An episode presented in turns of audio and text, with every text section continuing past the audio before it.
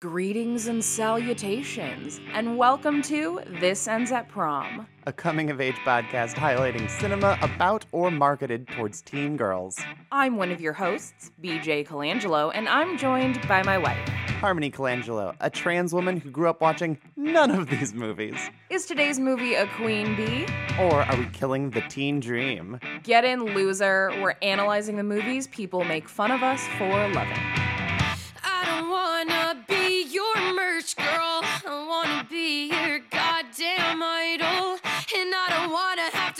Twice as hard for the same motherfucking title. But I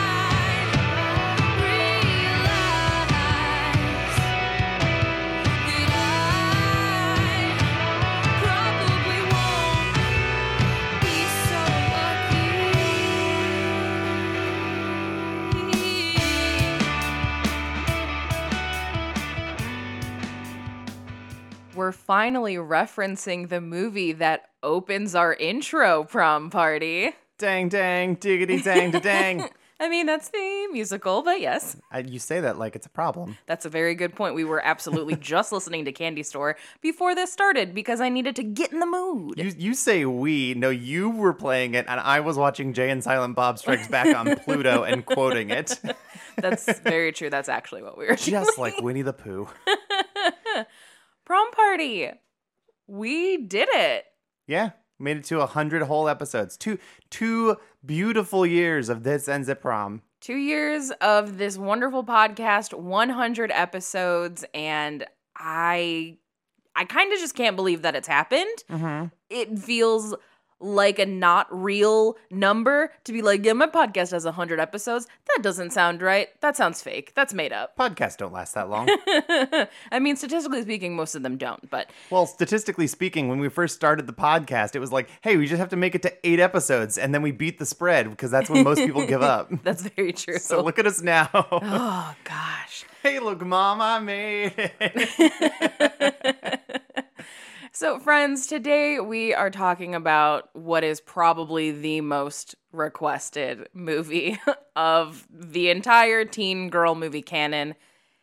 We're talking about Heathers. yes, depending on what age you are, either this or Mean Girls was the episode that you were requesting since we started the show. And we specifically planned doing Mean Girls for year one and Heathers for year two because they they go together and it just seemed like the right fit. You need momentous stuff. Like you gotta trust the process. You gotta gotta trust that we have long term booking in mind, and then we're fine. What we're doing for year three, haven't figured that one out yet, but that's okay. Yep, nope, because we didn't think that we were gonna make it this long. No.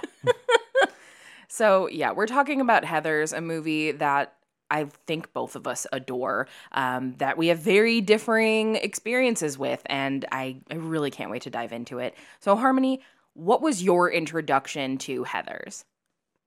My introduction to Heather's is that I was like I don't know, 19 years old and came out as trans and went to the, the LGBT community center of Greater Cleveland because I was looking for community. Wow, it's a good thing they had a whole center for that. Yeah, that might be giving them a little too much credit for that period of time. point, Fair point. Um, it was quite a mess at the time, but being 19 years old and being one of like the older people who just kind of found a, wanted a place to exist and and and loiter and hang out, whatever. Um, that meant most of the people who like ran things, uh, who coordinated things, who volunteered there were typically like 30, 35, a, a, a bit older. And it was like 2010, 2011. So Mean Girls was still a very popular thing in queer communities, mm-hmm. unsurprisingly. And every single time it would come up, it was it was like it was like a dog whistle where you would just like you'd hear this noise and someone would pop out from around the corner and go, "Hey, did you know that actually Mean Girls sucks and Heather's is better?" so it was like generational warfare amongst queers for some reason. Even though that both of these movies are wonderful in their own ways and speak to very different generational experiences, so it's silly to pin them against each other. Yeah, but I I I almost feel like maybe there was this slightly pissy attitude because Heather's is like this one with seniority. It's a cult film versus Mean Girls, which was pop culture and all the rage and made a ton of money. Heather's made no money. Yeah, So I- that's that's true. I feel like there was almost like a you got to fight harder for your movie principle then. Mm-hmm. Yeah, people. I think people are a little bit more defensive when something they love is a cult film. I'm certainly that way, so I get it. I defend films that aren't even good enough to be cult films. Nobody's watched it other than me. That's why we have an entire episode dedicated to sorority boys. hey, uh, every once in a while, someone will be like, "That's one of my favorite episodes," and it touches my heart. I hope that Wally Wolodarsky knows that we've just been preaching the gospel of this movie in this weird little corner, and one day he's just gonna stumble upon it and be like, "Wow, why do all these people like this movie I made in the 2000s?" I hope he just feels like googling his own movie and then sees my article written about it because no one else has. Ah, if only. yeah. So BJ, what what's your experience with this movie? So I was introduced to Heather's very young. I was about 12. And how I learned about it was that I bought a book on cover alone uh, for the book Gingerbread by Rachel Cohn. She is the other half of the writing team that made the book of Nick and Nora's Infinite Playlist. So this is her second appearance on the show. Shout out to you, Rachel. But Gingerbread was about this girl who is like kind of punk. And on the cover, she's wearing like a black pencil dress, black and white striped stockings, some like big platform fucking kiss boots. There's two different shades of pink uh, on the background in stripes. She's holding like a weird rag doll. Like it is I'm- screaming for I'm me. googling it right now, and this is exactly the energy that you wanted captured by the Roxy Carmichael cover. Yes. But for scene kids. Oh my god, yes. I like saw that cover in a bookstore, bought the book immediately and finished reading it in one sitting. I was This to my obsessed. Soul. So in the book the character finds out that she has siblings that she's never met. She goes and meets them and she finds out that her brother is in like a queercore band called I Love My Dead Gay Son. Which of course is a reference to Heather's. And also I would love to go to a show and they're just like, "Thanks, you've been great." Where I love my dead gay son, I, it just make me really happy. um, so obviously, the book explains where the reference is from, and I remember talking to my mom and my aunt about it. And my aunt Julie, shout out to Aunt Julie. I'm pretty sure she actually bought me the book. I think I was with her when when I got that book. and Julie's is, a badass. And Julie's a real one, and Yeah. she's responsible for a lot of weird niche films that I love, like Rock and Roll High School and Rocky Horror. Like these are those are both her fault. Your specific DVD of Rock and Roll High School that we have that's from Yes. like 2002. Yes. but I remember asking, like, hey, so what do you know about Heather's? And both of them being like, oh my God, you would love Heather's.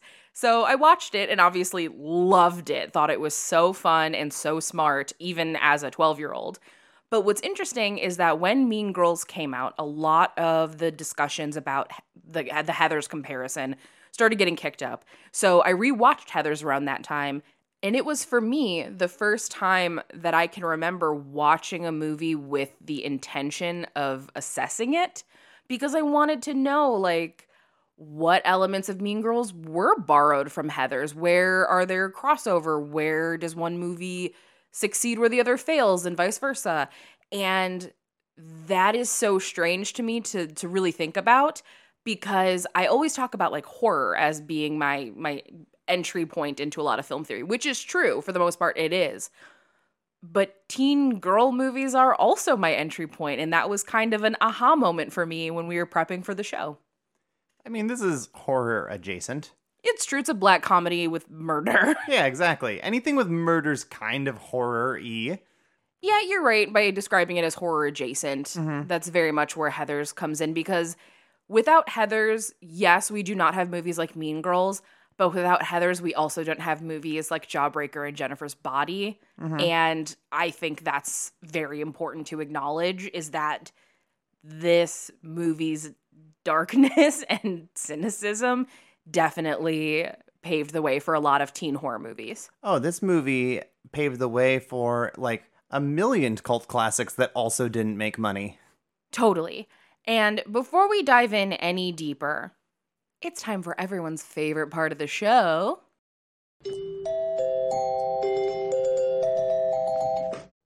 Welcome to the morning announcements. As a reminder, you can support the show on Patreon, patreon.com backslash this ends at prom. Over at our Patreon, we offer things like our schedule ahead of time, wonderful playlists curated by Harmony, our Sadie Hawkins dance episodes focusing on teen boy movies. And we are currently going through our TV Homecoming series through Pen 15. We offer a free bonus episode every month for our subscribers at only $1. If now is not the right time to support financially, we totally understand. All we ask is that if you love the show, you send us to a friend, you give us a five star review wherever it is you get your podcasts, and you tag us on social media, hashtag this ends at prom or at this ends at prom. All right, so Heathers came out in 1989, confessing that is before either of us were born. Uh, yeah. I was conceived that year, so like, hey. Eh. But Harmony, what was going on in the teen landscape of pop culture in 1989? Um, well, I'll tell you what. This is not our first movie that we have done from 1989. It's actually our fourth. Oh, really? Yes, we've done um, Troop Beverly Hills, Miss Firecracker, and Kiki's Delivery Service. But I'm willing to bet that, with the exception of something like Teen Witch, I don't know if we're going to be coming back to this year ever again, because there's not really a lot of girl movies this year. It's a lot of boy centric films, or even like movies that are aimed towards girls, Mm-hmm. but are about boys. Like Dream a Little Dream with the Coreys, Ah, or okay. Say Anything, where it's like, ah, it's John Cusack. It's a romance, so it's for girls, but it's Mm-hmm. not about girls. Anytime anybody says say anything, I do have to have my permanent stance of someone tell these boys that say anything is a movie. Don't don't show up at people's houses with boombox. Don't do it. Well, of course. I just had to get that out of my system or else my head would explode. We reference Say Anything a lot for a podcast that has yet to cover it. we will eventually, Yeah. and I'll just go on a tirade about soft boys. It's fine. Yeah. It's fine.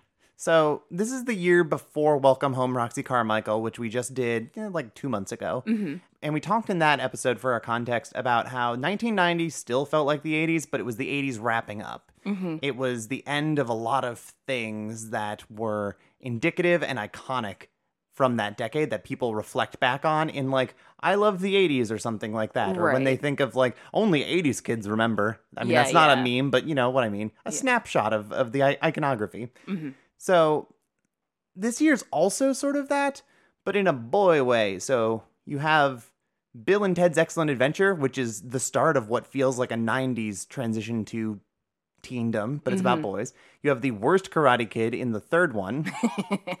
you have Back to the Future Part 2. Um, the Wizard, which is just a Nintendo commercial, and it's pretty much about how like this is the last hurrah before we move on to the Super Nintendo. Mm-hmm. And since the, and since this is also horror adjacent, we have a number of horror films this year, mm-hmm. and it's not exactly a glamorous year.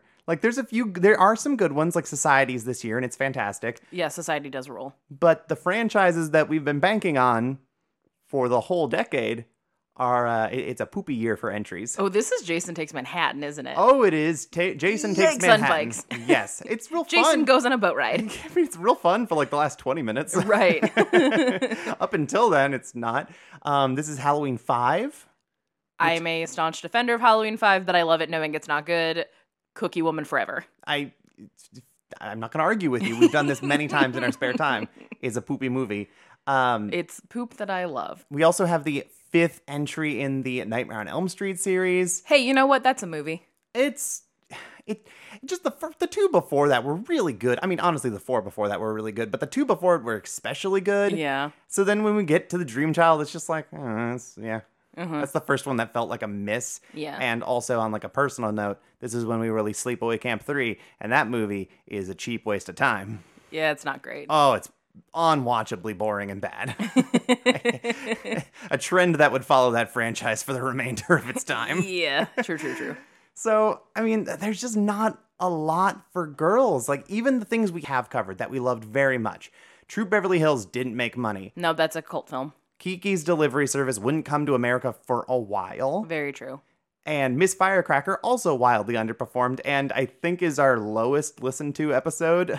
Hey, friends, you gotta listen to Miss Firecracker. Go watch it. That movie's fantastic. Holly Hunter's wonderful. She's really wonderful. So is Mary Steenburgen. There's a lot of greatness going on in that movie. Yeah, it's just it's a gem. Mm-hmm. So just it's not a great time for girls going to the movies. Mm-hmm. And Heather's being R rated did not help with that.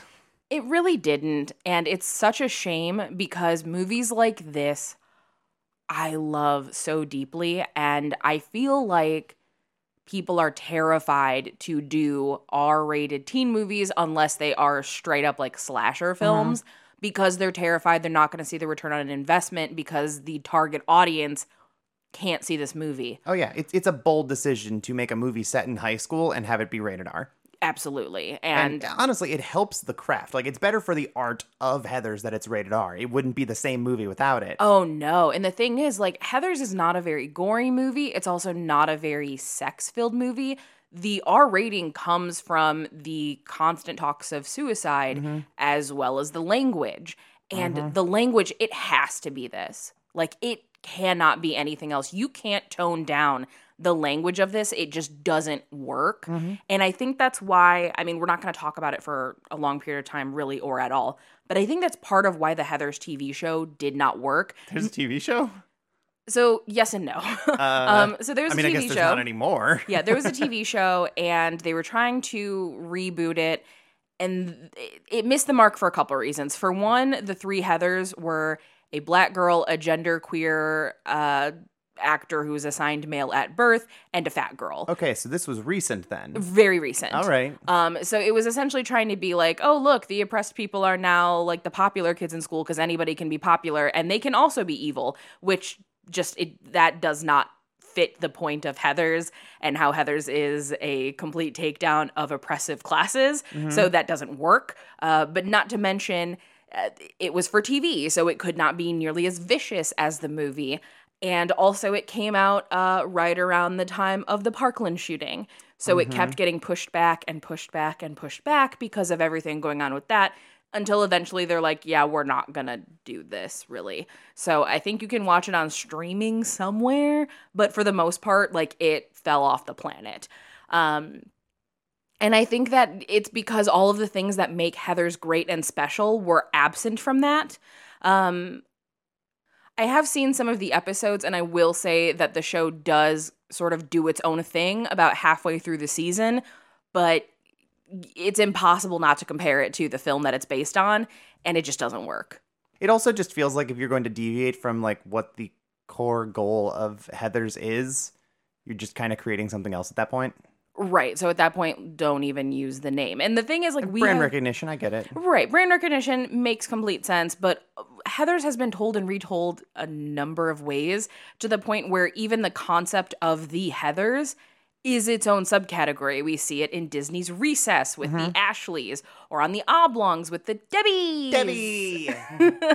So we have that archetype. Like, you don't need to have the show be Heather's. It could just be something else and tell a similar story, and no one is going to be upset about it. They will be upset if you call it Heather's and then completely change everything that made Heather's brilliant and groundbreaking. yeah, it's just it's a shift in soul, I suppose. Yeah. Um, it, I don't know. I, I I can't really speak on that, so I don't really have anything to to, to comment on as far as this conversation goes. No, totally understood. So, Anyway, getting the TV out of the equation, now we can actually talk about the movie. what a brilliant masterpiece this is. So, typically, I would go to our Fandango synopsis, but the Fandango synopsis is bullshit for this movie. It's pretty much just like a girl and a guy take down the popular crowd. Like, nah, fuck that. That's Oh. not what this movie's how about. quirky and fun. Yeah, no, it's just embarrassing. Heather's deserves better. So, if I had to tell somebody what Heather's is about, Heather's is about a girl who, by random happenstance, has become aligned with the most popular clique at Westerberg High, and she is enjoying her comfort of being part of the popular crowd while also recognizing that contributing to their horrible oppressive behavior is not good for her mental well being or anyone at school's mental well being. All of that changes when a new kid in school named JD shows up and kind of sweeps her off her feet and eventually leads her down a path of murder and mayhem because she cannot see the red flag that he is. It's that BoJack Horseman quote that, like, I'm gonna paraphrase, but when you have rose-colored glasses on, you don't notice all the red flags because all the flags look red. Yes. Eh. Yeah, that's very much, I think, what we're dealing with here with her. So let's break it down and start with our first major character, which is Veronica Sawyer. How do you feel about Veronica? I feel like a lot of people want to say that they're Veronica, but most people aren't. Mm-hmm. Uh, the big difference is that Veronica will give the Heathers, specifically Heather Chandler, the sauce to her face. And I think that's where this is the difference between a Mean Girls and a Heathers, mm-hmm. where there's no conniving, going behind people's back kind of thing. It's like, oh no, I'm just going to kind of be a little shitty to you directly in your own backyard with your own croquet mallets. no, I, I agree. I love Veronica as a character because I think she is so messy and complicated, and we don't get messy and complicated teenage girl protagonists very often. Mm-hmm. Because, on one hand, we root for Veronica and want her to get away from the Heathers because they're obviously bad for her. Mm-hmm. But at the same time, she understands that there is power in social capital, so she becomes complicit in a lot of their bad doings in school, just their their They're annoying polls. And, they're annoying polls and their torturing of people that they view as lesser than. She she's complicit in all of that and she knows that that's bad and she definitely has a conscience and feels bad about it, but at the same time, she even refers to being popular as like being a job and that the Heathers are like her coworkers and their job is to be popular. And I think that makes Isn't her that the draw of The Office? you just hate these characters, but they're so real and relatable to the people that you know. but I think that that's what makes her character so interesting. And we get to see things from her perspective. I mean, she's the protagonist as well as the narrator through her diary entries. Yeah. And the thing that I love is that she writes her diary intentionally with the hopes of it being read. Oh yeah. Um there's an exchange that she has when faking suicide notes with JD later where there's arguments about like oh well would she use a word like this? Would she write it like this? And the retort that he has is that well this is her last fleeting thoughts and this is her encapsulating her whole life and like the tragic loss of young youth uh, of youth and potential and blah blah blah blah blah. And she's writing it the exact same way that she writes in her journal. Yeah. so there's there's this idea of like you're leaving this for someone Wh- whether you are conscious of it or not. Like maybe even in your brain you're like reading you're writing it in such a way that when you reflect back on it you'll be more proud of yourself in the way that you projected yourself I agree with that completely. And I will confess that that is exactly how I used to write in diaries when I was a kid. yeah you were a goth kid Well, yeah, it was very emotional. Um, and for a while, I used to think that it was because I have aphantasia, so I tend to be overly descriptive in general. But I realized reading back on some of my diaries a couple years ago when my parents moved, and I was just going through all of it and realizing, oh, bitch, you read this in the hopes that somebody would read this. You gave descriptions of the people that you're talking about, you gave context for how you know them. You fully wrote this thinking that someone is going to find this. Actually, I know exactly why I did this because I am a big fan of the writer Anita Liberty, who wrote the books How to Heal the Hurt by Hating and uh, How to Stay Bitter During the Happiest Times of Your Life. Both just magnificent uh, memoirs.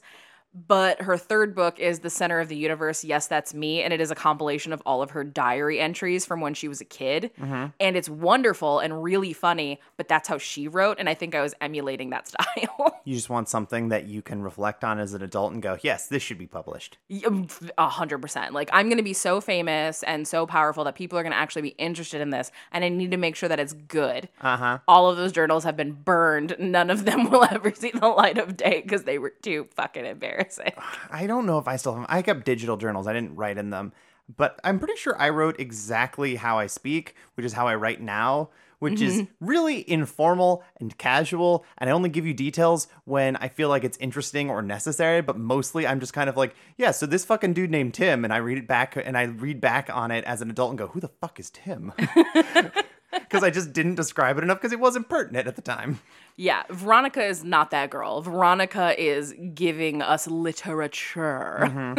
and I love that about her. I think that it's great. And I also think that because Veronica is so desperate to get away from the status quo that is being with the Heathers, that's why she ended up falling in with JD so easily because she just needed something else. She was losing it with boredom and complacency.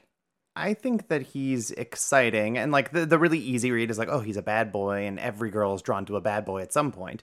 But I don't think it's that simple. I think it's a matter of she's lived in the same suburb and come up through school with the same people and, and everyone knows each other's dirt and they know who threw a really bad birthday party in ninth grade and who farted in fourth grade and every awful little facet that has decided you don't have social currency that I feel like trading in. Mm-hmm. He's not a part of that, which means he's removed, and that makes him seem better than high school. He's he's elevated, he's new and exciting, and doesn't have this baggage that everyone else is collectively sharing. I think that's a really good point to it all because you're totally right. I mean, you and I all the time quote the super bad, like, you know, to go pee your pants again. It's like that was like third grade. People don't forget. No, like I, I think on kids who had nicknames like uh, there was a kid named Scab Eater Peter Oh no, it rhymes. That's worse. because Scab Eater Peter would eat his scabs or at least chew on them, and I think he stopped it at some point. I don't know. I didn't. I wasn't around him ever, but the nickname stuck. Ours was this kid named Jeff, last name redacted because I'm pretty sure he married somebody that I knew.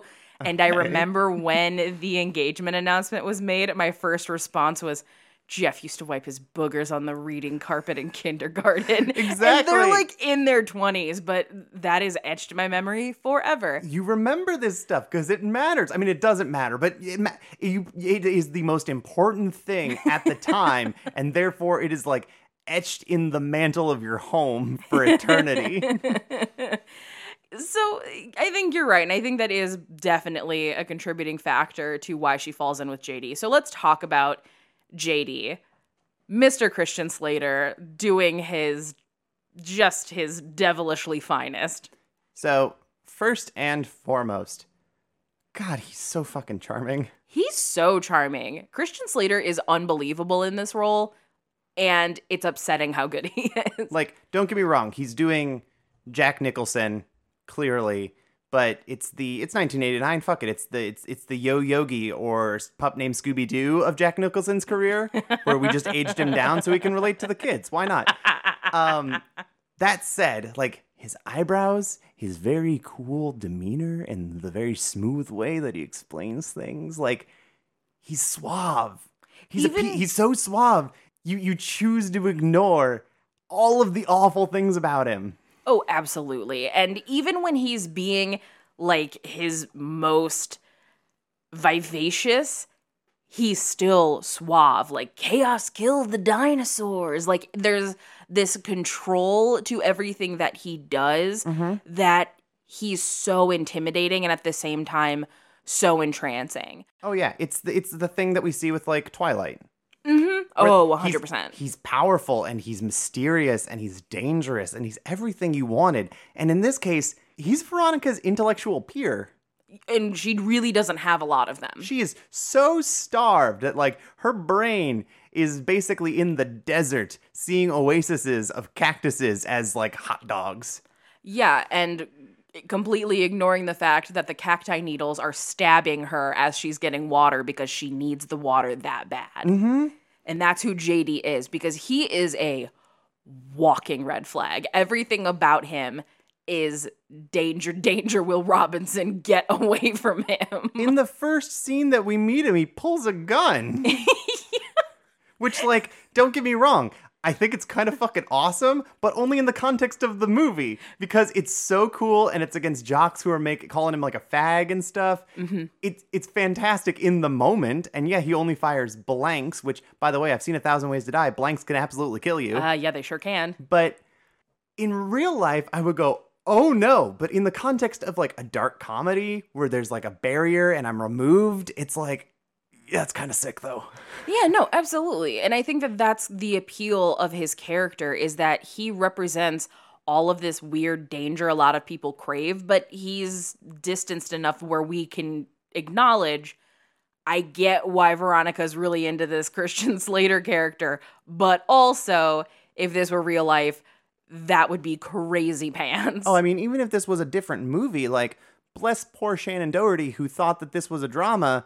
If this was a drama, that would read totally differently, but Uh-huh. it's not. This is campy and fun and silly. And that's the thing is like the extreme violence that is presented in this movie never feels like triggering or hard to watch for me because tongue is so firmly planted in cheek in this movie that you know do not take this seriously. Depiction is not endorsement. We are satirizing teen life. This is everything that you've ever heard on a very special episode cranked to 15 mm-hmm. and that works really well because everybody knows what movie they're in again with the exception of shannen doherty but the fact that she doesn't fully understand what movie she's in only makes her performance even better because it's so believable Oh, she's tremendous, but also, how do you read this script and not realize what movie you're in? I don't even know. So Daniel Waters, who wrote this script, um, if you're like, hmm, Waters, that name sounds familiar, not related to John Waters. Oh, I was gonna make that joke. yes, related to Mark Waters, who directed Lindsay Lohan Freaky Friday and Mean Girls. So the Waters brothers are just the peak of, of teen cinema. They're teen movie royalty as adult men. 100% they are. Um, but Daniel Waters, who wrote it, des- even describes Veronica as if Travis Bickle were a girl. Like that's what he was going for. So mm-hmm. that is the type of playground we are in. Is like teen dark comedy inspired by Scorsese. This is a fact that I don't even know if I told you. But when he wrote this movie, it was originally like two and a half, three hours long. Oh goodness. And he wanted Kubrick to direct it because he said Kubrick has done, you know, his horror movie, he's done his big dramas. This would be his teen movie. Obviously, that did not happen. Thank fuck for that. I agree. But he wanted this to be like a very intense movie about teenagedom and it of course turned into the the masterpiece that it is. Yeah. But I think having that knowledge assessing the movie now, you can kind of see those bits of like auteur cinema inspired pieces throughout. Uh, yeah, definitely. And this is a movie that I don't think anything about it should be changed, but it's an interesting thing to bring up, like, oh, well, Taxi Driver or Kubrick, in that we presented a very specific story of teendom in the 70s that we could never do again. Even by 1989, you can't do those stories again. Oh god E- no. even if you want to go ahead and go back to like towards the beginning of the decade where there are a number of teenage sex worker movies like Angel, which, you know, bless, go listen to our episode on that. It's Hell one yeah. of my it's favorites. One of mine too. exactly. Um, you can't do those stories anymore with that kind of energy. It's got to be taken seriously. And Heather's is kind of a movie that you couldn't make any other time because in the 90s, all of this stuff doesn't read the way that you want it to in a comedy. Like the satire's gotten unpleasant. It's gotten icky, especially by like the end of the 90s. uh yeah, watching Heather's in a post Columbine world is a lot. Mm-hmm. And it's Watching Heather's in our current world is a lot. You know, fair point. very, very fair point. But it is so interesting how the character of JD, which was obviously a projection, like this is not a real person, this is a culmination of a lot of things, ended up kind of being the blueprint for a lot of what we see as like school shooters. Like he's the warning sign. Mm-hmm. And obviously, I'm not saying that like Heather's inspired school shooters. Like, no, that's I don't- not what we're implying. I don't think so many of those boys were watching Heather's. No, I don't think so either. But they weirdly predicted like the type of person that we would see. And what's interesting is that the media today loves to pose all of those boys as being like, oh, they're lone wolves, or oh, they were bullied, or oh, they had problems.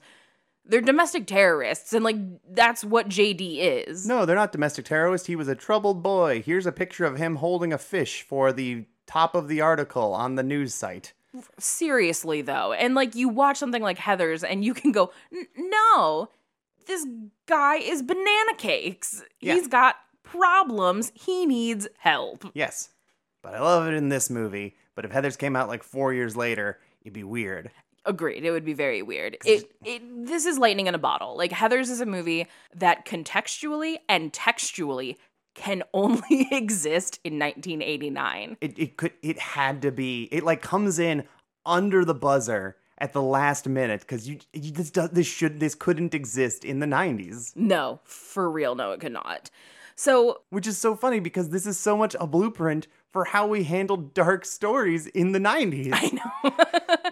it's kind of like we to me, Heather's is the velociraptors testing the fence. Mm-hmm. Like they figured out how far we can go, and everyone's like, all right, that's the line. Like Heather set the bar. We can't go further than that, but we can get up to that and kind of touch it and we'll be okay. yeah That's what Heather's did for like dark teen comedies. yeah Oh God, this is a tragic thing, and sometimes I have a hard time dealing with it and stuff. Please send Heather to heaven and all that. Dear God, please make sure this never happens to me, because I don't think I can handle suicide. Fast early acceptance into an Ivy League school, and please let it be Harvard. Amen. Jesus God in heaven, uh, why'd you have to kill such hot snatch? It's a joke, man. Jeez, people are so serious. Hail Mary, who aren't in heaven, pray for all the sinners so we don't get caught. Uh, another joke, man. I prayed for the death of Heather Chandler many times. And I felt bad every time I did it, but I kept doing it anyway. Now I know you understood everything. Praise Jesus. Hallelujah. Hi, I'm sorry. Technically, I did not kill Heather Chandler, but hey, who am I trying to kid, right? I just want my high school to be a nice place. Amen. Did that sound bitchy?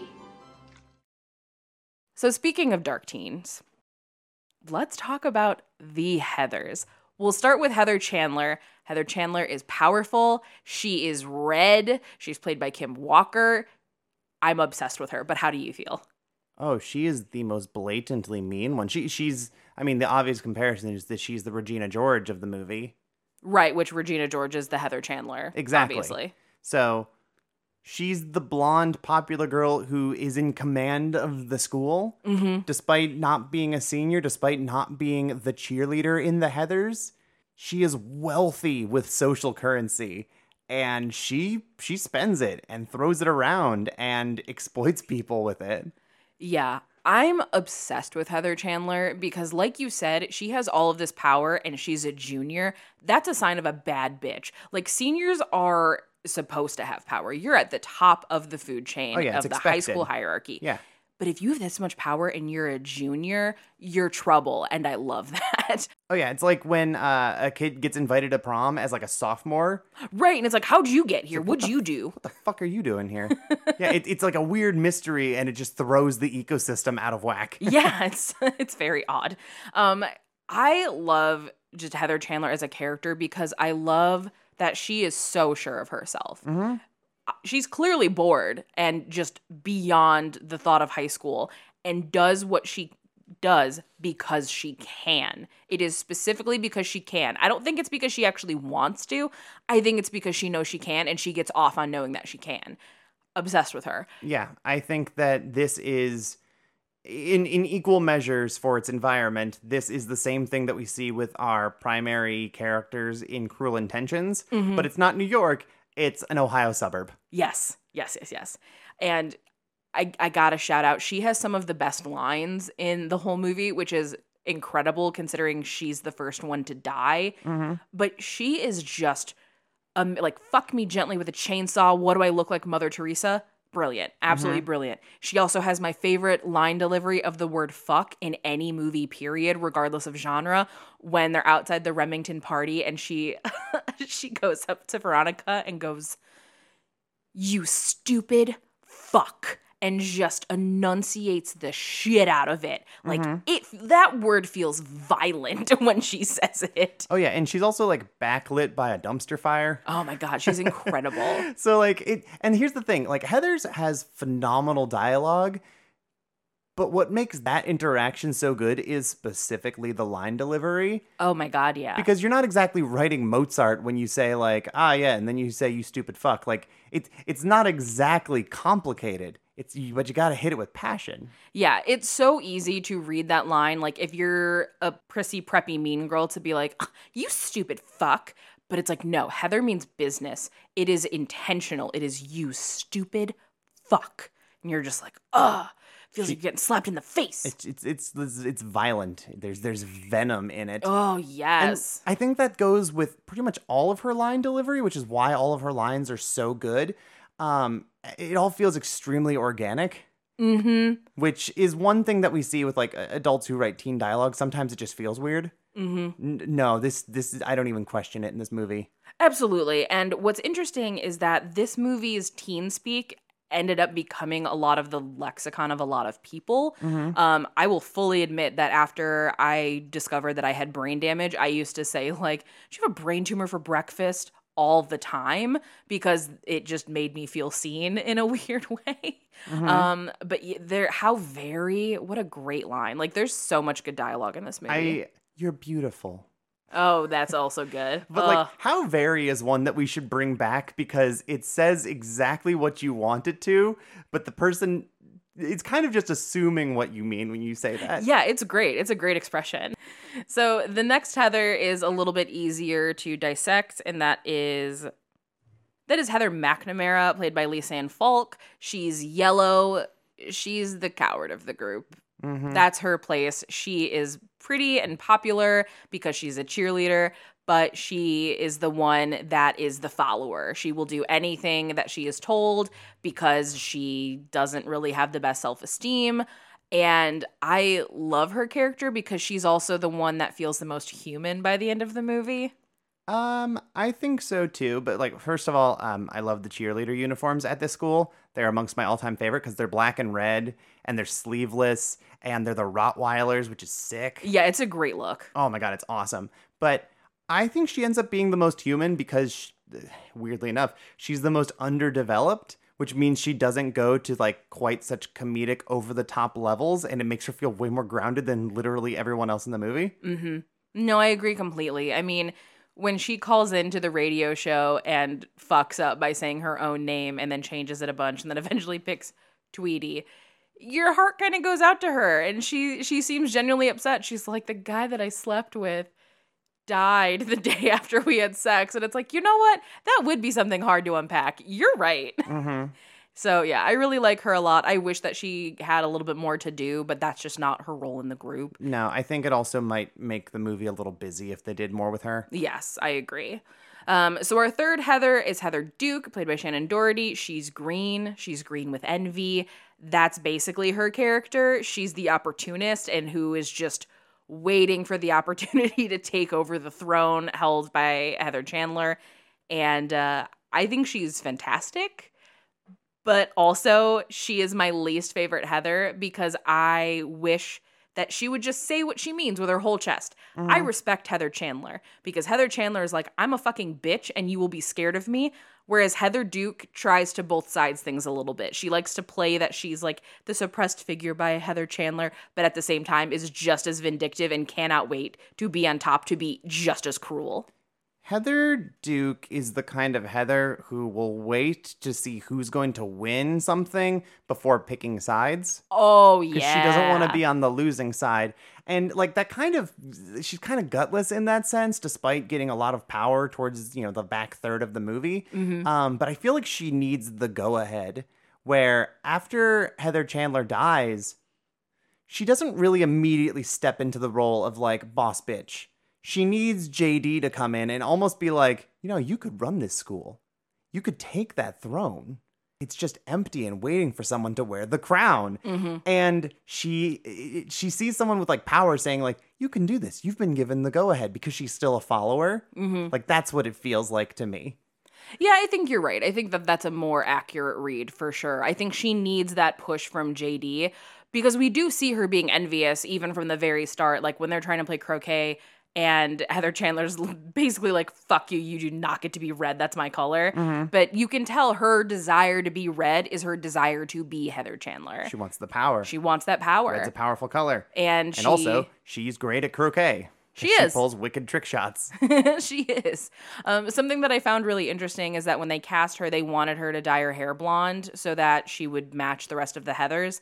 And she said no. So the compromise they made is that she dyed her hair red, which I personally think is an even better decision because it feels like this is her way of being read when she can't. Mm-hmm. And I think that's just really smart and it's it's good storytelling. Like it's a good visual storytelling. I agree, especially because she's the only Heather whose hair doesn't look wildly fried.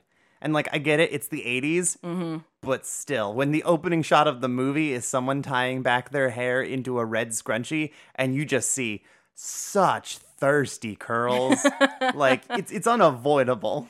There wasn't a lot of like curl treatment back then. There wasn't curl treatment in the 90s or the 2000s. Tell me about it. was it. a lot of Aquanet. It yeah, her hair's real crunchy. uh-huh.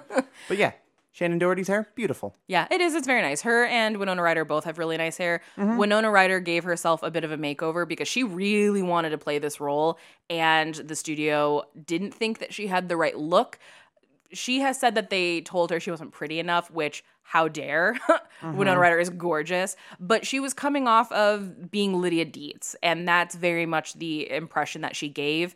And as much as I think Lydia Deetz is a beautiful goth icon, when you're looking for like the prissy popular girl in school, that's obviously not going to be the first look you go after.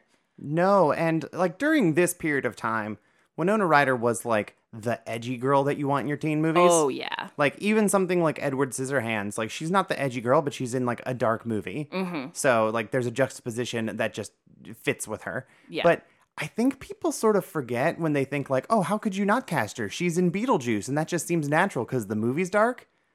But Veronica's not a dark character. She is not goth. She's a popular girl. Mm-hmm. So it's actually quite a jump. It just doesn't seem like that much of one. Well, and I think it's because her color palette is black and blue. Mm-hmm. And it's because of the obvious reasons Yeah. of why what else is black and blue? Um, and that's why she wears those colors. So I think that's why people assume that she's like the edgy one of the group because she wears black. But the the cheerleading uniforms are black. Like Yeah. no, that's not how the color is being used here. That's not the language of the film. But I think together all of them are so interesting because Veronica is obviously part of the group, but it will always be an outsider because she's not a Heather. So she is kind of the she's the go for friend, as in like go for. We see her in the bathroom filing down her nails so that she can help Heather Duke uh, throw up her lunch because she has uh, bulimia. So 1987. Yeah, bulimia is so 87. Grow up. um, so we see her doing that. She's also the person who provides the forged letters to pull pranks on people. That is part of what she does. She comes over to help Heather Chandler when she's hungover by making her like a drink or something to make her feel better. That's, her role. That's the intention, anyway. Well, yeah, that's the intention. But like that's her role. She's the person who kind of takes care of all of them and kind of waits on them. Um, she is the Cady Heron of the group, if we're gonna use our Mean Girls comparison. That's just reality. So these are our, our our main characters that we're we're kind of playing with here. And then everything turns into chaos because chaos killed the dinosaurs. Um so Heather Chandler dies, and how she dies is so how she dies is that she has her big fight with Veronica. Veronica brings JD with her to make her a, a anti hangover drink, and Veronica fully intends let's just make something that'll make her sick. Let's just mess with her. Milk and anything. Right. JD's like, what if we killed her? And Veronica's like, LOL, no, let's not do that. That's fucked up. She would die. Mm-hmm. And he does it anyway because he's a sociopath. And so they they give her her her wake up cup of liquid Drano, and she dies saying corn nuts, which is how I hope to go. And from this moment on, you would think that is the red flag that Veronica needs to not hang out with JD anymore. Alas, it is not. You know, the thing is, is that at this point in the movie, Veronica's on the path to being a villain because Mhm. she's an accomplice to what is clearly the villain.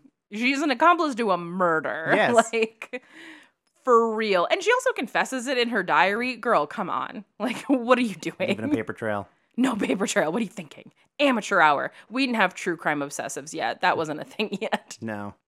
And we got that going on. And this also kickstarts another core tenet of this movie, which is that Heather is about how people suck on ice when it comes to dealing with suicide. Mm-hmm. Because, dear God, Veronica forges a suicide note for Heather Chandler to kind of like cover up what they have done. And it turns Heather Chandler into like a deity, basically. Um, everybody becomes obsessed with it. And we see the weird and disturbing inner workings of how people deal with suicide. So, for the first thing, uh, the school has to debate how much time they're going to give the kids off. And the principal even says, like, oh, I would have gone half day for a cheerleader, which is so gross because you have adults admitting that there is like a hierarchy within their school, and some kids are viewed more as more important than others. Well, yeah. Gross. This is Ohio, which means it's probably a football town, and cheerleaders are important in football. Right. So we've got that going on. And then we also have the hippie teacher who wants to turn it into like a big emotional thing. And while on paper, yes, that is very important. These kids absolutely need an outlet to talk about how they're feeling and talk about the ways that they are processing her death. For sure, that needs to happen. But her intentions are so selfish. She doesn't give a shit about these kids. She gives a shit about looking good by mm-hmm. pretending like she cares about these oh, kids. Oh, she gets to feel nice and superior when all of the kids take to what she's doing, not for the right reasons, but because then they get to make things all about themselves. Oh my God, every kid in the school finds a way to make Heather Chandler's death about themselves. Oh, j- just everything from saying that they knew her to they were close to they shared special moments to like getting just to be on TV discussing her death and like being really jazzed about it. Yeah. like it's just everyone is using this as a vehicle to feel superior. Like they they are they are sucking at the teat of power that was Heather Chandler. yes. And it is really grotesque when you watch it and process that that's what's happening. And obviously, everybody grieves in their own way. A lot of people do begin their grieving process by finding the ways that they are connected to something. It And- doesn't go past that. but it never movie. goes past it in this movie. And like when we see Heather Duke showing up on like three different channels to talk about how that was her best friend, like even Veronica calls it out and she's like, how many people did she call to do this? Because mm-hmm. she's clearly reveling in this. Like, as sad as it is that she's lost her friend, well, now the spotlight can be on me. How great is this? And, uh, you know, that's just really upsetting in a lot of ways. And I know I talked about it on our Princess Diaries episode, but it obviously not the same thing because I'm not dead, but it reminded me so much of when I would go home to my hometown during cancer treatment and people who were so fucking mean to me in high school would come up to me and be like, "Oh my god, I've been praying about you. I'm so sorry. Oh my god." And I'm like, "No you haven't. You're mean as shit to me. Like you made my life hell. You're partially the reason why I slept with so many dudes because I knew people like you would make my life even worse if you knew that I was a lesbian. Mm-hmm. Fuck you. Leave me alone. But they all wanted to talk to me and get that selfie because what they want is they want to take a selfie and put it on Instagram or put it on Facebook and go, "Here's me and my friend BJ. She's struggling with cancer. So prayer warriors, if you could be there for her and then you accumulate all of those likes of everybody telling you, "Oh my god, I'm so sorry for your friend. Oh my god, I'm thinking of you. Oh my god, you're such a good person for wanting to support your friend in this way." That's what they're all thirsting for in Heather's. They all want that for Heather Chandler. They want to I think you referred to it as like sucking the teat of power Oh yes. that's what they want. That is 100% what they want. They need that nourishment. They need that power trip because unfortunately, there's not a lot else for them to do.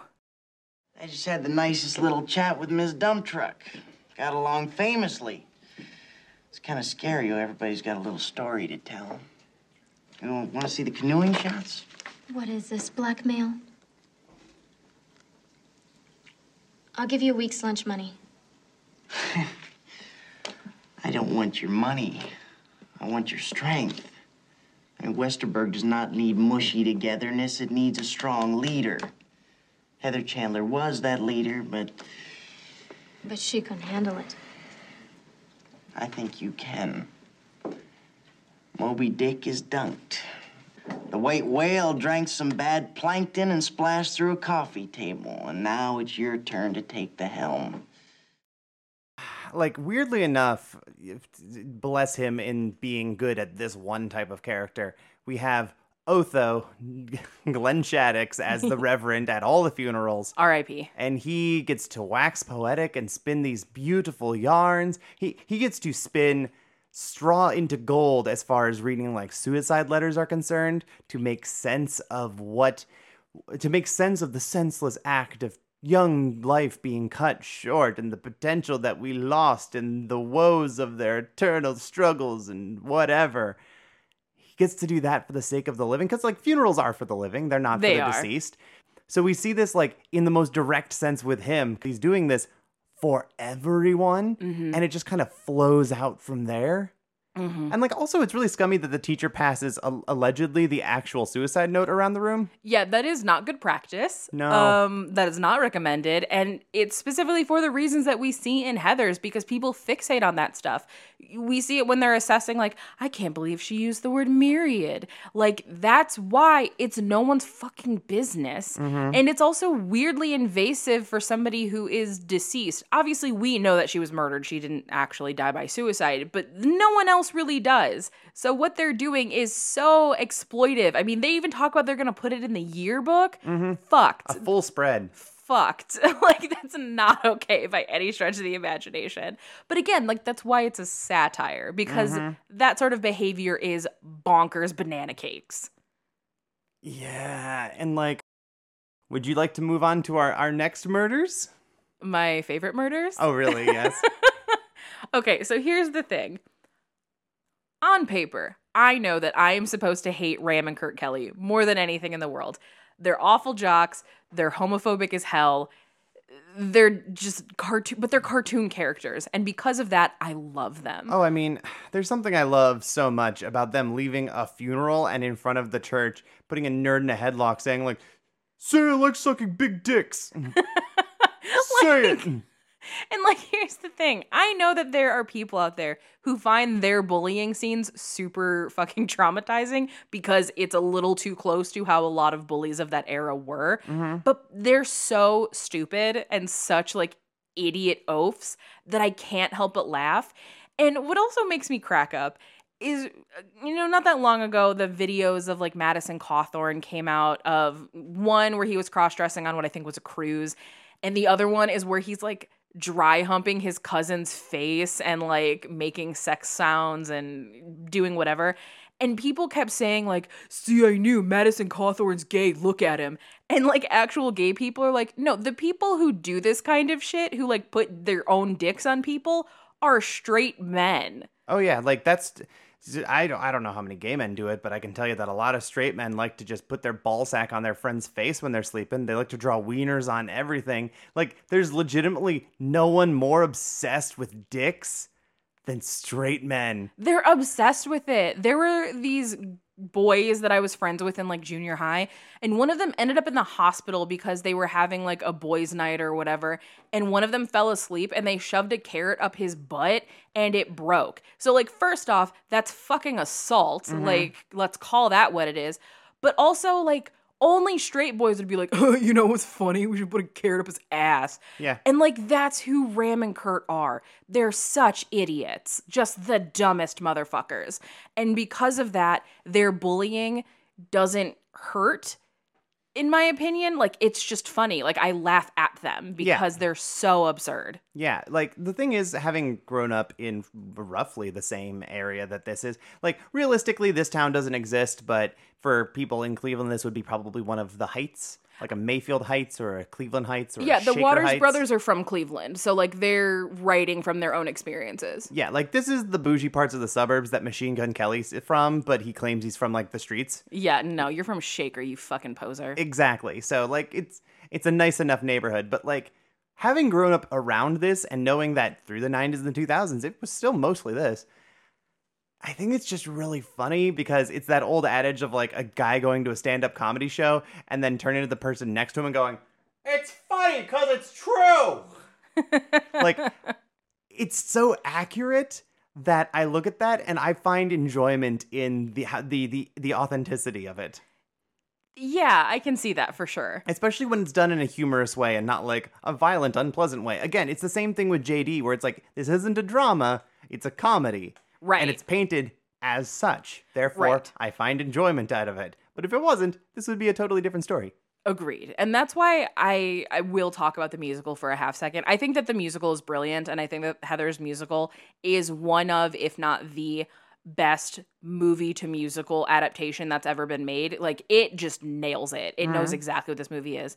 And the song that Ram and Kurt sing is called You Make My Balls So Blue. And it is the doofiest song in the entire world. And it's just like, You make my balls so blue. They purr like kittens. Like, it's so dumb.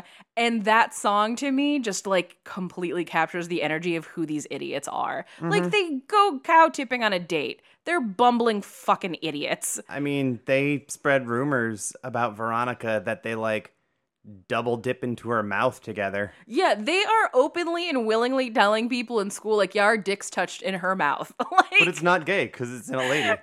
It's not gay to touch wieners with your bro if it's inside of a lady. Right, which is why like their bullying is so funny to me because it's one of those instances where it's like you have no idea like how gay everything you say is. And of course, yeah, you dicks touching is not gay, but for the sake of argument with who these fools are, like they are so unintentionally gay and I'm obsessed with them. So, of course, that means that when they die, it's set up to look like they were gay lovers who died because they couldn't be together in a cruel world. Uh, they obviously were not planning on dying. JD fucking kills them. Uh, Veronica also shoots somebody, um, misses, and uh, JD has to take him down because he knows the truth. These aren't actually weird mystery bullets. They're actual bullets that They're- will kill them. They're not mysterious Kaiser Luger bullets or whatever from World War II that break the skin and also tranquilize while bleeding. Yeah, that's not a thing. But Yeah. of course, Veronica doesn't have Google to fact check this shit right No, away. But like, why would she think that he's lying? She she wants to believe him. Right, who would lie about something like that? You- you Sociopaths would. You believe the people that you want to believe, sometimes Yes. to a fault if you like the person. Correct. And that's exactly what she's doing here because JD's a problem. Yes, and her missing her shot and just being like, haha, it was funny to see the look on his face. JD does cleanup with no hesitation. He follows him through the woods, chases him back to the scene of the crime, and then shoots him there. Because you can't like shoot him somewhere else and then drag him. There's going to be blood, it's going to be a trail, there's evidence. You have to do it at the scene. Which is why I believe that JD has done this before. I mean, we know that he has trouble. Like, he's gotten kicked out of like six or seven schools in different states. Yeah. But like the scene that they set with them being naked and together and with some homosexual paraphernalia, my personal favorite being mineral water. Well, yeah, it's Ohio. If you don't got a brewski in your hand, you might as well be wearing a dress. Hey, that line, Mineral water's come a long way. it has. it very much has. But that line is incredible. That line is Ohio. It really is. Mhm. And it's still Ohio in Mhm. 2022. I'll drink a brewski and wear a dress. Thanks for asking. No, the reality is I don't wear a dress because they don't make them in my size correctly. my proportions are all out of whack. Plus size is not meant for skinny people. Oh, goodness. So, what ends up happening is once again, the, the fact that they stage this to look like a suicide turns Ram and Kurt into martyrs. Mm-hmm. That's where we get my initial introduction to this of I love my dead gay son. And like, bless the imagery. This this whole scene of them being in twin caskets side by side, holding footballs and wearing helmets. the closest I have ever seen to another movie capturing that specific brand of hilarity is in Final Destination 3 when Ashley and Ashlyn burn up in the tanning beds and then it snap cuts to their side by side coffins going into the ground. Beautiful shot. It's incredible. that is an exclamation point on a beautiful scene. Oh, it's amazing. And that's what I think of when I see Ram and Kurt's like side by sides. I mean, they couldn't be together in real life, so they get to be together in the afterlife, which is it's just so funny to me. And I say all of this knowing, like, obviously this is like homophobic satire, of course. But it I don't know, it like feels weirdly affirming to like see these idiots get their comeuppance and then kind of turn into gay martyrs. But at the same time, it's also a really dark metaphor about the fact that like a lot of gay people during this time period were not appreciated until they were dead. And that's gross. If there's any way you can hear me, Kurt, buddy. I don't care that you really were some pansy. You're my own flesh and blood, and no, you made me proud. My son's a homosexual, and I love him. I love my dead gay son. How do you think he'd react to a son that had a limp wrist with a pulse? So this is the point where Veronica finally um, smells what the rock is cooking, so to speak. Oh. and realizes this is bad news bears. I got to get the fuck out of here and stop hanging out with this guy. He's gonna get me killed, Mhm. or he's going to kill me. But unfortunately for Veronica, uh, JD has a master plan and has decided that he's going to blow up the school in like a sign of political protest and kill everyone inside, but make it look like they all agreed on it. So, like, that's going on in the background. And we have one more suicide, or at uh, least someone who sure did try. It it's a it's a proper suicide attempt rather than these faux ones. Correct. And it's it's Martha Dump Truck. Dunnstock. You I- put some respect on her name. I know. I love Martha Dunnstock as a character. I obviously wish that she had more to do than be fat and bullied, but I love her. Well, yeah, you love her because she also gives off Fat Dyke vibes. She has a curly mullet that looks like a gym teacher. She, I, I see. I would say truck driver. like this is someone that I would love to share a counter with at a Waffle House at like three a.m. Oh, hell yeah. I love Martha. she seems awesome. I think Martha's great, and it also does suck that she really doesn't talk. She's kind of silent for most of the movie. She gets like one line. Yeah, she just gets to be very pathetic this entire movie. Um, but what is the true shame of it all is that we have these three supposed suicides. We know that they're murders. And Martha is somebody who's actually really tormented and Mhm. like having a bad time. So she makes an attempt on her life and she ends up in the hospital and doesn't actually pass away. Thankfully, like we're glad that she doesn't actually die. No, she just gets. She just gets really damaged and gets a rascal scooter. Yeah, that's true. She does get a rascal scooter, which is pretty great. Yeah. But what's so interesting is like, so this happens, and we've spent a big chunk of this movie after these supposed suicides where everyone talks about like being there for people and, you know, big fun, teenage suicide, don't do it. And, And how it's cool to care. how it's cool to care and how we got to take care of each other. And then Martha makes an attempt on her life and doesn't die. And instead of people reaching out to her to be like, hey, you clearly were feeling some kind of way, let's help you, it turns into mockery of look at this fucking loser trying to be like the popular kids and failing once again. Mm-hmm. And that to me is like the whole heart of Heathers is that people don't actually fucking care in high school. I mean, it's easy to say you care. it's so easy to say you care, it's a lot harder to admit it. And that to me is a resonant theme that we're still dealing with today because so frequently when it's like mental health awareness day or suicide prevention day or whatever big national holiday, people will share the suicide hotline phone numbers. They'll say, Hey, if you ever need anything, just know that you can always count on me. I'll always be there for you. My DMs are open. And whenever I see people do that, and this is my thought as somebody who struggles with suicidal ideation, check out our episode on Wristcutters for that. Another one of my favorites. it was your birthday this year. I just like the episodes that are for my birthday, or occasionally my favorite movies. Yeah. But what always gives me pause when I see people post stuff like that is my first thought is, are you actually going to be there for somebody? Or are you going to be that person that I DM at three in the morning saying, hey, I really need to not be alone right now. Can you please help me? And you say, oh, I'm so sorry. I can't, but like you can text me if you need anything. Or they, you know, it's 3 a.m. and they're like, they'll get back to you at 3 p.m. the next day going, oh, sorry, I didn't see this till now. I hope you're okay. Mm-hmm. I got I got more than my fair share of those. Mm-hmm. Which like it's not that person's responsibility, but also don't open that door if you intend on closing the door. Y- if you yeah a hundred that's that's how i feel about it. Like it is no one's responsibility absolutely not. But the amount of people that say that kind of shit it's all lip service. Like it's they don't actually care. Mm-hmm. And that's fine. Just don't act like you care.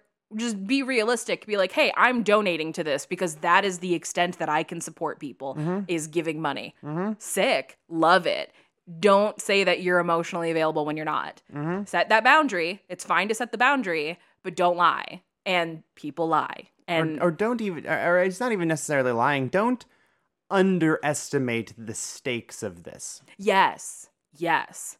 And that's a lot of what's going on in in this movie is people say that they take it seriously and they don't. I mean, Veronica does a fake out where she makes it seem as if she has hung herself and she doesn't. She wraps it around her waist. It's a it's an old trick. Mm-hmm. And JD thinks that she has. And he goes to school the next day and tells the counselor about it. School is not canceled. Nothing happens. Veronica walks into school and sees the counselor and she's like, JD told me you killed yourself. What are you doing here? And Veronica's like, No, wait, have you seen him though? Because obviously she's got business to take care of. And then the guidance counselor says something like, Well, you do you need to talk to me? Because whether or not you're gonna kill yourself is one of the most important decisions a teenager can make. And Veronica gives my favorite retort in the whole movie, which is, Get a job. Like, oh, it's so good. It's such a sick burn. Like yeah, but we also have in the scene right when we find out that like it was it was all uh, it was all a hoax for the sake of like bamboozling JD and her mom walks in later and it's just like, "Oh my goodness, my daughter killed herself." And then it's like, "Hey mom, I'll be down for dinner in 1 second or whatever." And then mom's like, "Oh, okay." And they don't talk about it and they don't address it and they just move on. Yeah. It's like nobody give nobody wants to do anything and no one's concerned until it happens. Yeah, there there is no preventative measures being taken at all. Like the No. mom doesn't even take that as a warning sign of like maybe I should talk to my kid about this. It's just like okay. And granted like she could be in shock like she straight up thought her daughter was dead for a half second. She might need to process that herself. I don't know. It, it never comes back up. I, No. I want to believe that her parents and her just don't talk a lot. I know what which- it's like to have Ohio don't. parents. I mean, we don't really see any adult figures in this movie, which I think is a really smart choice because then it really just becomes about the lives of these teenagers. Mm-hmm. But the adults we get the most time with are Veronica's parents, and they are such hands off parents. Like, they talk to her the next day after Heather Chandler has died, and it's very much like, oh, we heard about that happening. That sucked. Anyway, Pate, and you're like, you're just not gonna talk about this? Okay. Those okay. are parents that I feel like are perpetually day drunk. Like they have a lot of Mai Tais. Mm. A lot of wine. And they listen to a lot of Michael McDonald. Like, just they like their yacht rock. Yeah, yeah. And like that's just how they go through their days because they're rich. They probably don't have jobs. They're just coasting on the interest. like they, they, for real. Like in Ohio, like uh, if you just have a halfway decent car dealership, you can be pretty comfortably set. That's very true. Like- Like cost of living is nothing. Yeah, you can like. It does not take a lot to be a, considered a wealthy person in Ohio. Yeah. So I'm sure that these people are just drifting through life in a light buzz at all times, and therefore they don't have time for their daughter because that's going to harsh the party. Yeah, that's that's a very good point. I mean, the other parent that we really see in this is JD's dad, and the way that him and JD communicate is role playing, like reverse role playing, where JD talks to him as if he's like an old timey Leave It to Beaver dad, like "Not now, champ, can't help," and Dad'll be like. Hey, da- uh, you know, hey, dad. Sorry, me and my girlfriend are staying for dinner. Like to to comment on what the other one is doing, and when you first see it happen, you're like, that's kind of cute. Yeah. But then when you realize that it's an all the time thing, it's like, oh, this is preventing the two of you from having actual human conversations. Yeah, they don't have to interact this way. No. And they're they're means- actively choosing to role play and not be based in reality. Yeah, and that kind of, I mean, makes JD's psychosis seem a lot more, makes it make a lot more sense. One of the theories that I've had for a long time about their exchange is that this role playing thing is something that they did once in therapy that maybe like was a breakthrough for him and then they just have never stopped doing it because that ah. is very common of having like kids and parents role play as each other in therapy to like understand how the other one's life is or whatever. That's what I feel. That's also me fantasy booking and doing my own projection on it. True, but like I can tell you that I've been around a lot of people in my life who I don't know, they want to seem like enlightened or something. So they use touchy feely therapy words Mhm. as they're screaming at people. Uh, yeah. Where it'll be like, honey, I understand what you're saying, and what you're saying is totally valid, but you're not recognizing my feelings right now. And I just, I don't think that that's very affirming. It's like so biting and awful and evil. I feel like that entire little performance you did just triggered the fight or flight of like half our listeners. That is based on a couple that worked at a kitchen that I used to be a bar back at, and they were awful because you could hear them screaming from the dining room. And then you walk in, and then they would be talking like that. Yay, that's a lot. Yeah, and then when it wasn't that, they would be covering it up by being like kind of singy and cute, but like, oh honey, I already dropped the potatoes in the fryer, but you you're being a silly Billy and just you're forgetting it, and it just gets really creepy and demented. Oof. I mean, and that's what it sounds like when we're listening to JD and his dad. And Yeah. you're just like, oh, like he's making a bomb in his room and he's like, not now, sport, dad's working late. And you're just like? yeah, so like I think there's something to what you're saying. Okay, cool. I'm glad that I'm not on my own like weird fantasy island with No, like this no. is my weird thinking too deep about a movie. well, no, especially because if JD is a troubled child, I wouldn't be shocked if they had to go to like family counseling at some point. Like it was probably legally state mandated. mandated family Yeah. counseling. Yeah, for sure, for sure. Oh goodness. But but speaking of of troubled children, um, can we just talk about how the setting for this movie matters an, a ton? The fact that it's in Ohio. Oh boy, does it ever! Yeah. So we end up getting to talk about Ohio a lot on this podcast because a lot of teen movies try to set their films in the Midwest because it feels like anywhere USA. If you set it somewhere like New York City or Los Angeles and it's intentionally set there, then the world becomes unrelatable for a huge percent of the population. It becomes a fantasy for a lot of them. Like Cruel Intentions for a lot of kids is a fantasy land Mhm. because they don't know anybody like that who gets to hang out in Central Park and have that much money. But something like Heathers feels very relatable because it is suburban and it is in the middle of nowhere. So there's not like distinguishing aspects of like where they are. So Mhm. you can use it as a shell for anything. But in Heathers specifically, because it is so biting and dark and cynical, it fits better that it, it is in Ohio because a lot of our existences there are biting and dark and cynical.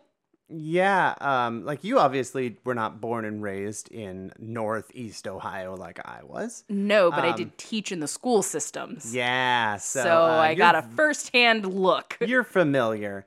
And when I say that, like, Heathers is a satire of anywhere USA, but directly Ohio in the 80s, Mm-hmm.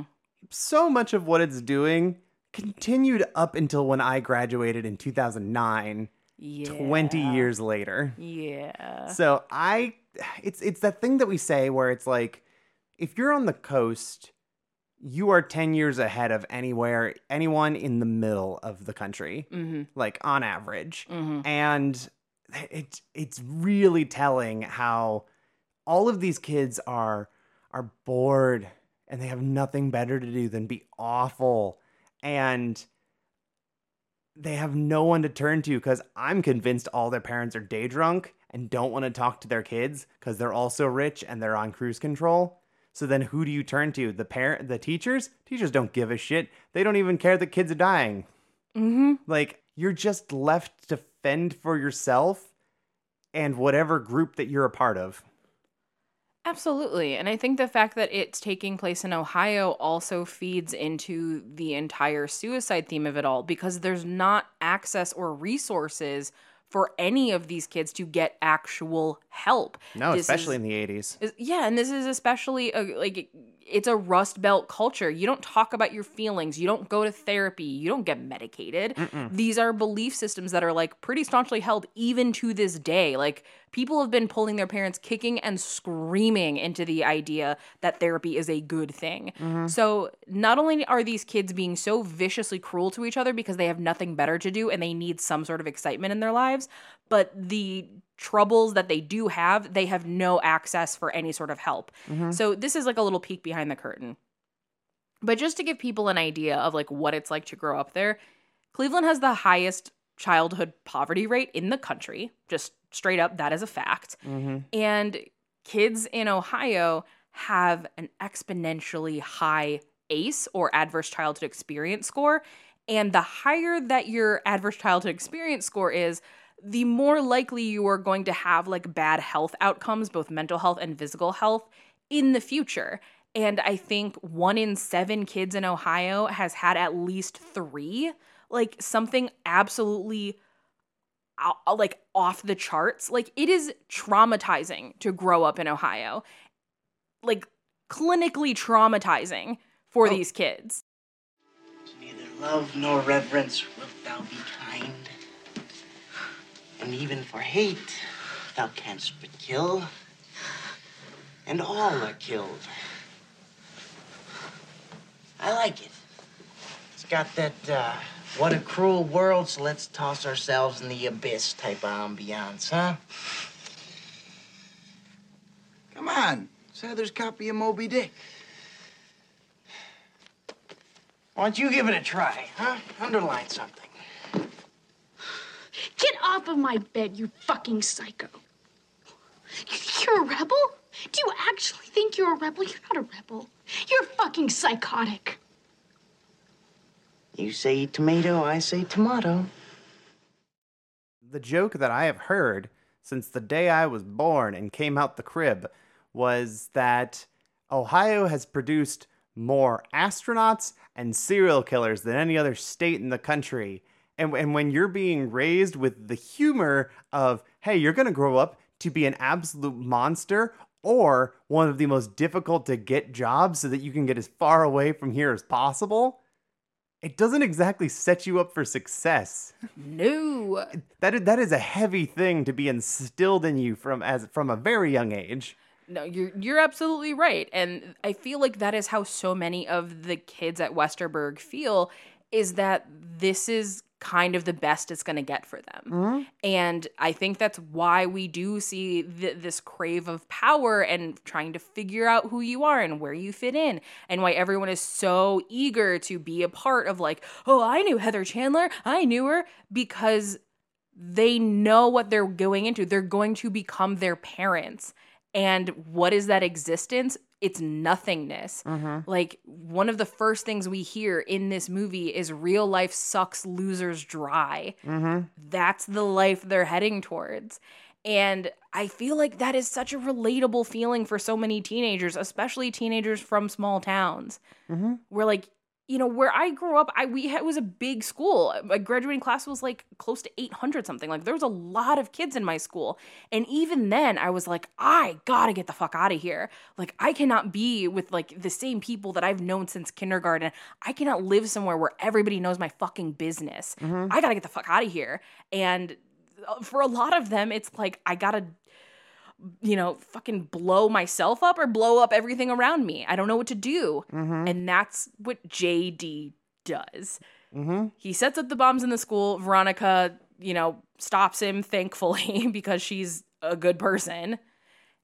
But that's not the end of it. Like he doesn't go to jail. He doesn't get taken to justice. He blow like he blows himself up. After his Joker plan is foiled, because let's not forget he is doing Jack Nicholson, after his middle finger gets shot off, after he gets beat up, and what his final thing he does is lights up Veronica's cigarette with the blast. Yes. It's unbelievable that this is how this movie ends, but it's so fitting because again, how else is this movie going to end? Like, Mhm. it's going to end with a bang, and that's exactly what happens. Yeah, and like the, the hilarious thing of it is that JD wanted to blow up the whole school because he wanted to make a statement because he's a fucking terrorist. Yeah. And when that doesn't work, he's like, "Well, I'm still going to make a statement. I'm going to I'm going to be like those monks that are on the Rage Against the Machine cover and I'm going to blow myself up for a cause. I'm not really sure what that cause is. I'm kind of vague about it, but let's stick it to the system." And the reality of it is, he's just the weird kid who sits by himself at lunch in a trench coat. He's going to end up in the same boat as Martha, where they're not going to care. Because ultimately, at the heart of Heathers, no one cares. No. And uh, I mean, that is the the big ending of Heathers, but it's not the true ending because the true ending Has way more heart. way more heart. Veronica comes in covered in just explosive blast soot, and she runs into Heather Duke, who's like, "You look like hell," and she gives the great comeback of, "Yeah, I just got back." There's a new sheriff in town. Takes the fucking scrunchie that she had taken from Heather Chandler, puts it on because she's like, "No, no, no, I mean business," and she makes friends with Martha. And she's like, let's hang out, let's go see a movie. And Martha's like, you know what? I would like that. And Martha does her little donuts around her in her rascal scooter. And it is the first moment in this entire movie where an actual human connection has been made. Not a superficial one, not something that you do because it's part of social currency, an actual human connection. And I think that that is so beautiful. I mean, we do get like a, a glimpse of one earlier with Veronica and Betty Finn when they play croquet one day, but it sort of feels like they're trying to mend something. It feels like it's a healing process. Veronica and Martha, like that is genuine. Like we're doing this. Like we're buds now. Mhm. And it is so beautiful because it's like this is clearly Veronica trying to make amends for torturing Martha and being complicit in her terror and what it led to for Martha.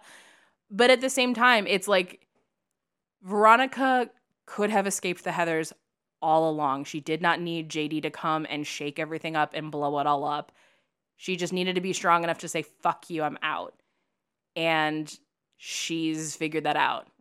Yeah, I, I think that she could have done it obviously the whole time, but I think that his influence is kind of the opposite of Heather Duke, in which she needed his approval in order for her to gain like control and power of the school. Like she needed that push. Mm-hmm. Veronica needed to be pushed in like sort of the inverse, which is I needed inspiration, and that inspiration is to not be like you and Yeah. to not be like Heather. Yeah. And now I've seen all of the shit I have want nothing to do with. Anyway, I'm gonna go hang out with Martha. Yeah. And I mean, there's a million reads to be said about how, like, she, that's not going to repair harm. And, like, let us not forget she was complicit with two murders. But ultimately, like, it's the perfect ending for this movie. It makes total sense. I think it's really lovely. We get played out by the sick Que Sera Sera by Sly and the Family Stone, making its Yes. second appearance on this podcast somehow after Take the Lead. yeah, it's it's a great it's a great jam. And yeah, that is Heathers. mm-hmm. So, I feel like I know the answer. But for the 100th time, Harmony, Yeah. Heathers is asking you to the prom. Is it a yes, a no, a maybe, or are you buying her a ticket so she can go on her own? So I don't like this metaphor because fuck Mount Rushmore and what the United States government did with that mountain. However, the question of like, well, what's the Mount Rushmore of X topic comes up because it's a really easy way of being like, what are the four figureheads of this particular thing to you? Heathers is one of those four. Heathers is George Washington. Kinda, yeah. like, Like- it has to make like the pinnacle of teen films. Like it's perfect. It could never be made anytime before or after it came out. Because like this really needed to be made after the Reagan administration, but before the 90s. yes. Like it's right in that sweet spot. Nothing about it should be changed. I think it holds up somehow even better nowadays in like a really dark way.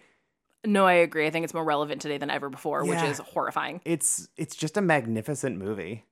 yeah it's pretty it's pretty damn perfect um i love this movie like we said we've been planning on doing this for our two year anniversary since we launched the show Mhm. so this Wait- is which is good because so many people have been asking for it. Oh yeah. I mean, for those that don't know, when we choose our guests, we tell them give us like, you know, five movies to pick from and then we pick from that list. Or, and Heathers is almost on everybody's list and I- we always I have to say sorry, but Yeah. no, you like that's going to be your anniversary episode. I'm so sorry. Yep. Because everybody has a lot of feelings about it and I think that is a testament to how wonderful this movie is. Mhm. And the legacy that it has is that it's influential to so many people and it's yeah, it's it's a masterpiece. It is a teen cinema masterpiece. Mhm. There's no ifs, ands, or buts about it. So now is the part of the show where we're gonna get a little sentimental because when we started this two years ago, there was no way in hell I could have ever foreseen how important or how meaningful this podcast would become in my life. Yeah, me too.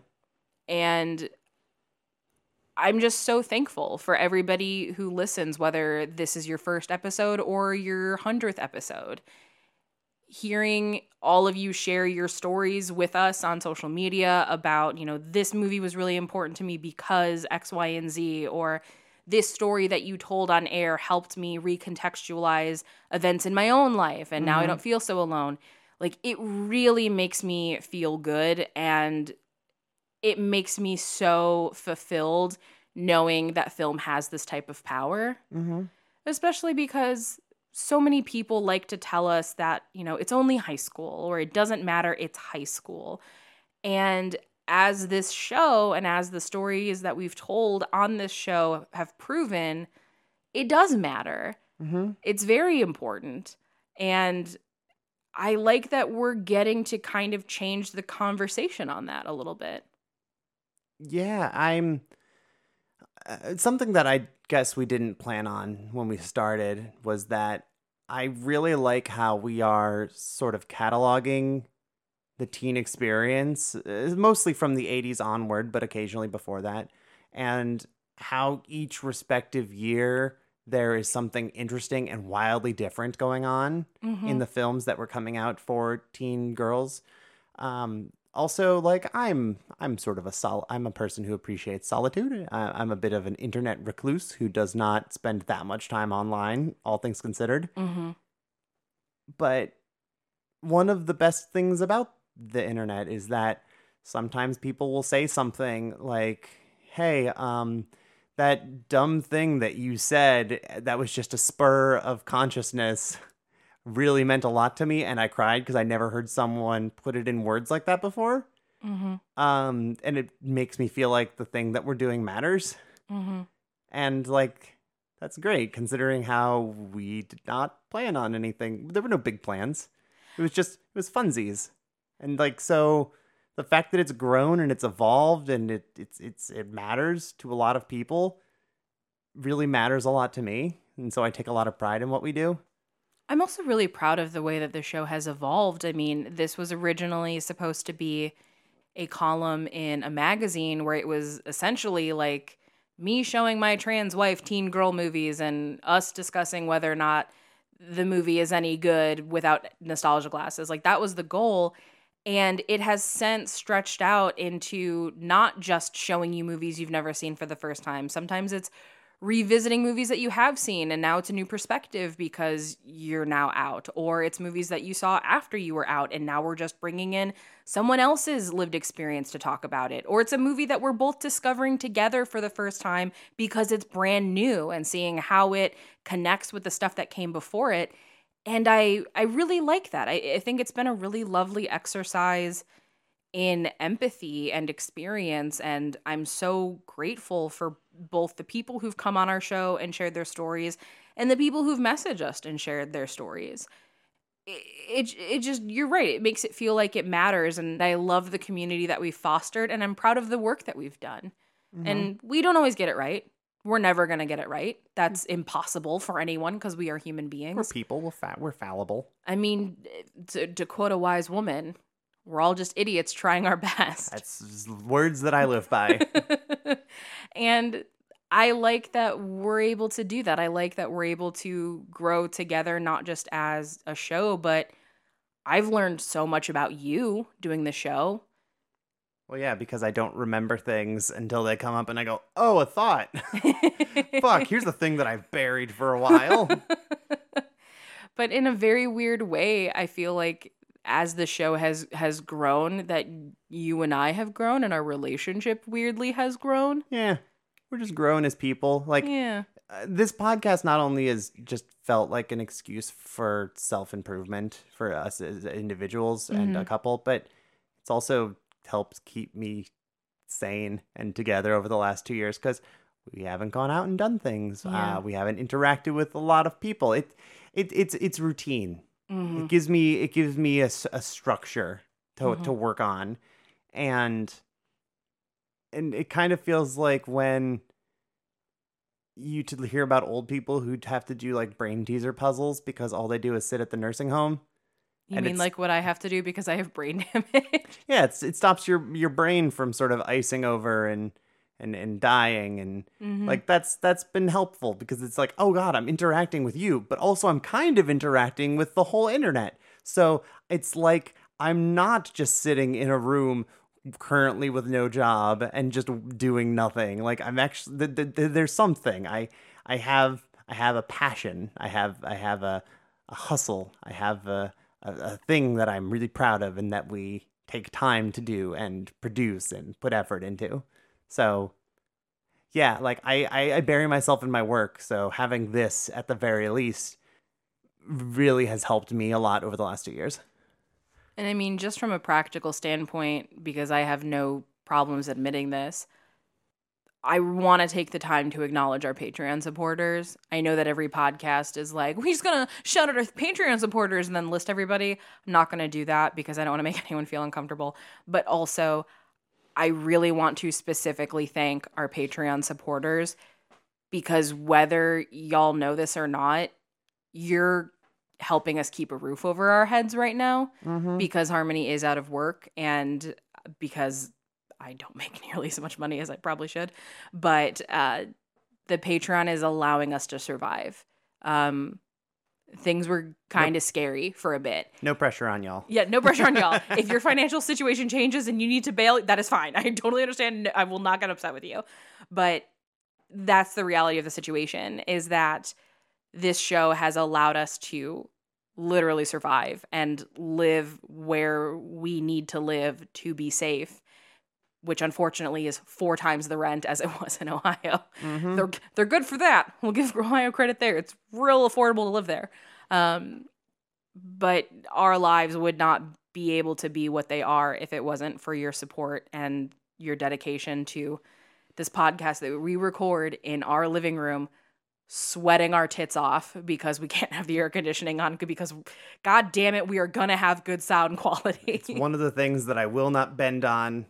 That said, we are on a slightly bendy card table, so like DIY. yeah there is a scrunchie over the handle on this card table so that you can't hear it shake when we talk with our hands mm-hmm. we we make it work. We make it work.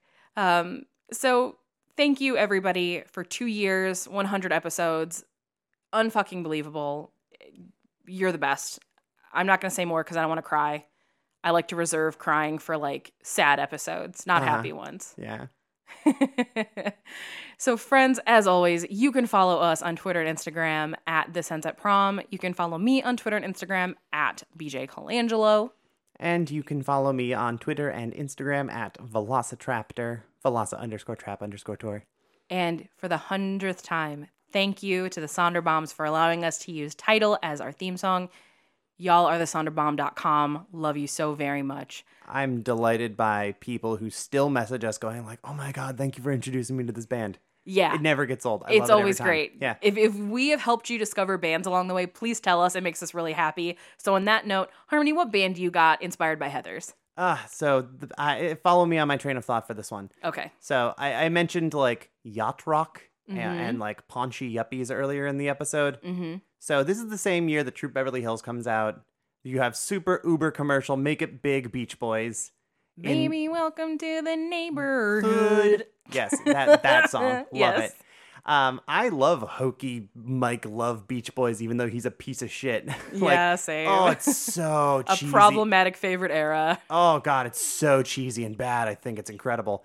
Um, this is the year after Kokomo, so we just want we want to capture like the youth of maybe some some upper middle class people in the suburbs who really like Southern California living. Mhm. And I mean that with nothing but love. The band we are shouting out this week is called the Burkharts. Hell yeah. They are four dudes who wear nice yellow sweaters and do like jangly 60s rock and roll music based around 60s pop. Mhm. It's uh they call it yellow rock and roll because it looks like sunshine. Aw, it's, cute. It's basically Beach Boys mixed with like, I mean, if you want to be a pretentious person like me, maybe like the Rumble Strips or A Punk by Vampire Weekend, or maybe a more modern equivalent like a Boy Pablo. It's just a lot of lovely poppy vintage style songs Mhm. about love. It's just it's nice. They I write, they write good stuff. They have an EP out right now called Who Are the Burkharts? It's like 20 minutes, all lovely songs. Give it a full listen. Awesome. Alrighty, that takes us out on Heathers. Thank you again for listening, and as always, save that last dance for us. Bye. Bye.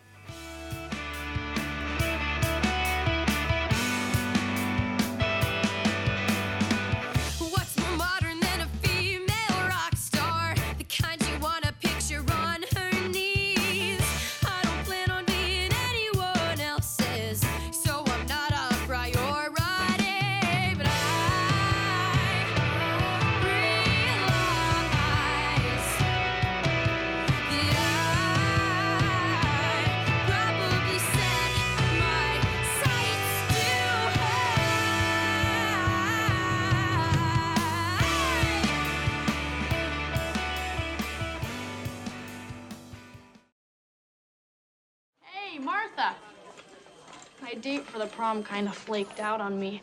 I was wondering if you were doing anything that night. Maybe we could rent some new releases, pop some popcorn. I'd like that. Yeah, so would I. This episode was brought to you by Pod People Productions. To find more episodes of this show and others, please visit podpeople.me.